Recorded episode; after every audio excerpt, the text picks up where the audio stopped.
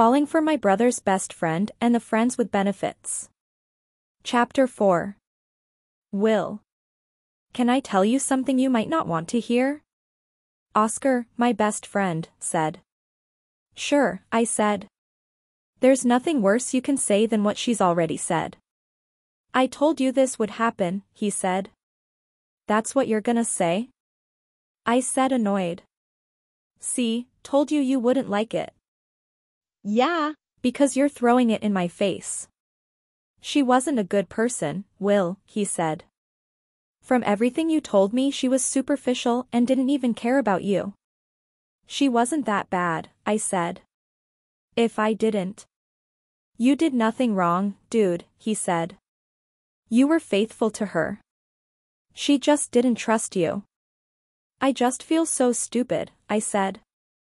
I shouldn't have gotten so close to that girl. You gave her a signature, he said. Not your number. You're right, I said. I just don't think I'm ready to go through this again. Maybe you shouldn't, he said. Play the field a bit. Like a one-night stand? I asked. I was thinking something more long-term? You mean a friends with benefits? yeah, He said. Physical contact without feelings involved. You have the best of both worlds. But. I don't know. Come on, he said. You can't knock it until you try it. I guess, I said. But where am I even gonna find someone like that? I don't know, he said and shrugged. Go to the gym or something. yeah, Like that won't lead to an awkward conversation. Hey, he said with a grin. That's what I did. What?